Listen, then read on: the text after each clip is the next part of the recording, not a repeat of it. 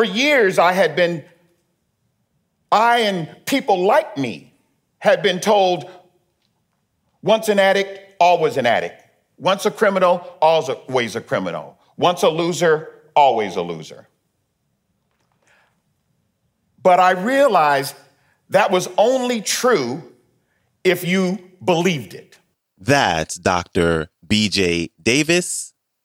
And this is the Depression Detox Show.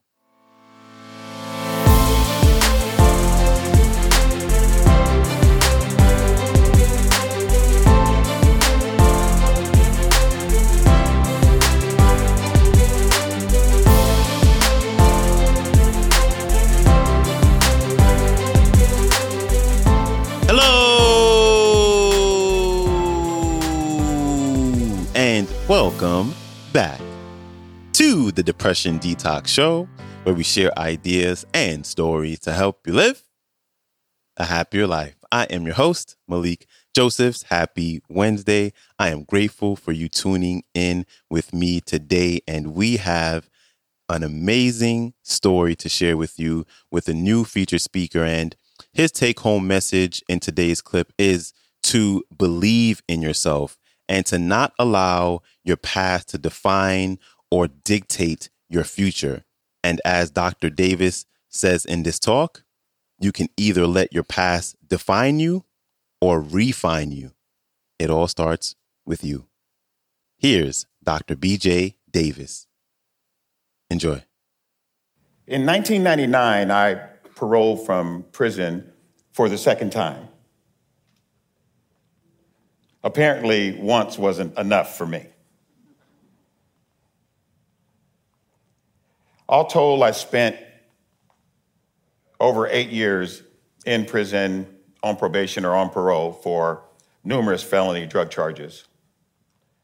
For 10 years, I woke up smoking crack every morning and went to bed smoking crack every night. I spent most of my time trying to escape the helpless, hopeless reality of my life by getting high. On the worst day, I remember selling an $8,000 car that my mom had given me that I loved to my crack dealer for 40 for four $20 rocks. That memory is so painful that actually this is the first time I've ever shared it publicly. I came as close to giving up on life as one can without jumping off. But something extraordinary happened to me the second time I went to prison.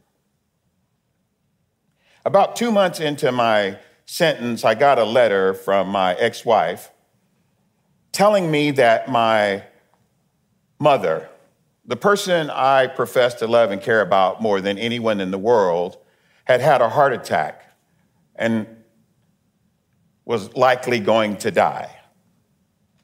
This wasn't my biological mother who had abandoned me shortly after I was born, but the real mother who had raised me as her own for all of my life. I was forced to look at what kind of person I had become. And the person I had become was not easy to look at. Because I had become the son who would not be there to comfort his 77 year old mother, laying all alone in a Stark hospital room when she needed him the most. Because of my selfish need to escape my realities by getting high. In a moment of brutal honesty, I had to admit I had been living a lie. I was not the loving son or the faithful partner or the supportive father or the good citizen that I had been telling everyone, including myself, for years. It was then that I decided that I needed to try to change my life into something that I and my mother, wherever she might be, could be proud of. And a tiny seed of change was planted deep inside me. So after my release from prison, I decided I would go back to school. Because I figured, what better place can a middle aged, 240 pound black ex convict go to blend in than a white bread community college with a whole bunch of 20 something co eds? But I was fortunate. I was fortunate because at the local junior college where I landed, I ran into two instructors that changed my life. It was my interactions with these instructors that helped me to regain the self worth and purpose and meaning and confidence that my drug use and drug related lifestyle had stolen from me. I'll never forget the moment that I realized that I understood that I could create my own miracle. It all started when I went up to one of Professor Senna's office hours, fishing for some special praise because that had become my new drug of choice. She listened to me describe some super cool thing I had just done. And with no pomp and circumstance, she looked at me and said, Isn't it amazing, BJ, what a person can do when they start believing in themselves? And then, as if nothing special had happened, she turned back to her desk and what she was doing. Well, I walked away from that office hour dazed and confused and wondering what had happened. I was also a little pissed because she hadn't fed my new habit. But I was forced to think about what had happened and what did it mean. And Importantly, that seed of change that was deep inside me started to stir. A couple months later, while taking a test, Professor Miller walked by my desk and dropped off an application that I later discovered was um, to the Masters of Counseling program at Sacramento State University. So after the test, I hurried up to his office hour and run into his office and held up the application and very obtusely said, What's this? And without hesitation, he responded, I'm quite confident in your ability to read, so I'm sure you can figure that out on your own.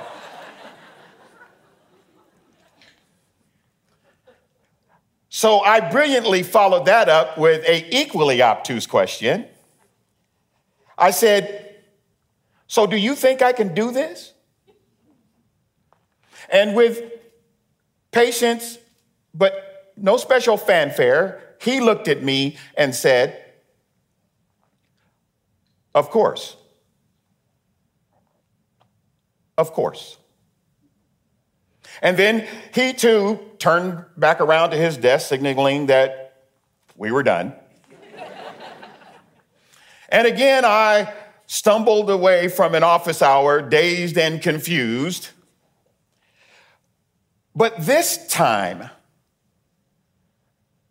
the seeds of believing in myself that had been planted in my garden of self doubt took root and started to grow. In a moment, I realized that the only person left to believe in me that needed to believe in me was me. As my tears started to well up in my eyes. For the first time since I had left prison, I felt free. I, after three years, I finally felt free of the mental and emotional shackles caused by the shame and the pain and the despair of my years of drug use. For years, I had been, I and people like me had been told once an addict, always an addict. Once a criminal, always a criminal. Once a loser, always a loser.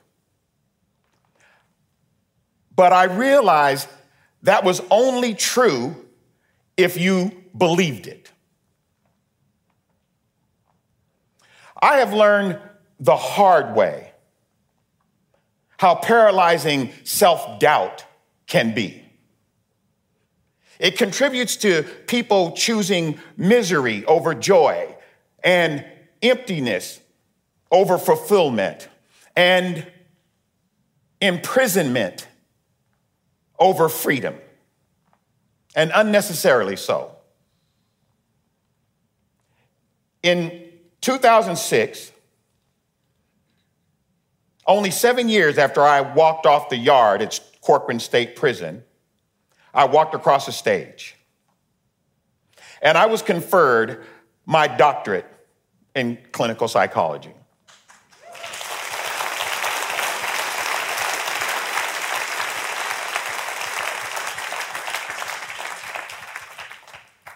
And sitting in the middle of the third row was a woman who had spent countless sleepless nights worrying about her son. That woman was my then 85 year old mother who did not die while I was in prison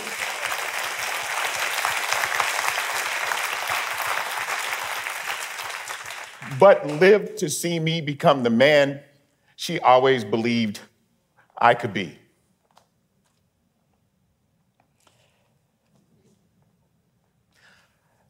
Now, I want to say here that I'm often frustrated when I hear people attribute a person's successful recovery or rehabilitation to a miracle, as if their hard work and perseverance had nothing to do with it. I needed to say that because it was regaining my belief in myself that gave me the power to change the direction of my life and is what allows me to now provide hope to others facing similar challenges. Because I'm living proof. I'm living proof that a person's past does not have to define their future. Now, you don't have to go to prison to learn the lessons I have. In fact, I really wouldn't recommend it. But know this we do have a choice whether we want to have our past define us or refine us. And as I tell the thousands of individuals struggling with addictions and other painful life challenges that come through our clinic, you don't have to wait for a miracle. You can create your own. Big thanks to Dr. BJ Davis for stopping by. And I couldn't find any ways to connect with Dr. Davis or his work, but I hope that we can feature him on an upcoming show or upcoming episode, rather, and we'd be able to share some of his resources with you. Um, but if you like today's clip, I have a link to it in the show description below, so you can go check that out. And when you get a chance, please follow the show, share it, or leave a rating and review on Apple Podcasts or Spotify Podcasts. I really appreciate you taking the time to do that. And that is a wrap for me. I hope you have a wonderful rest of your day, and I will see you back here Friday. So, until then, stay strong. Later.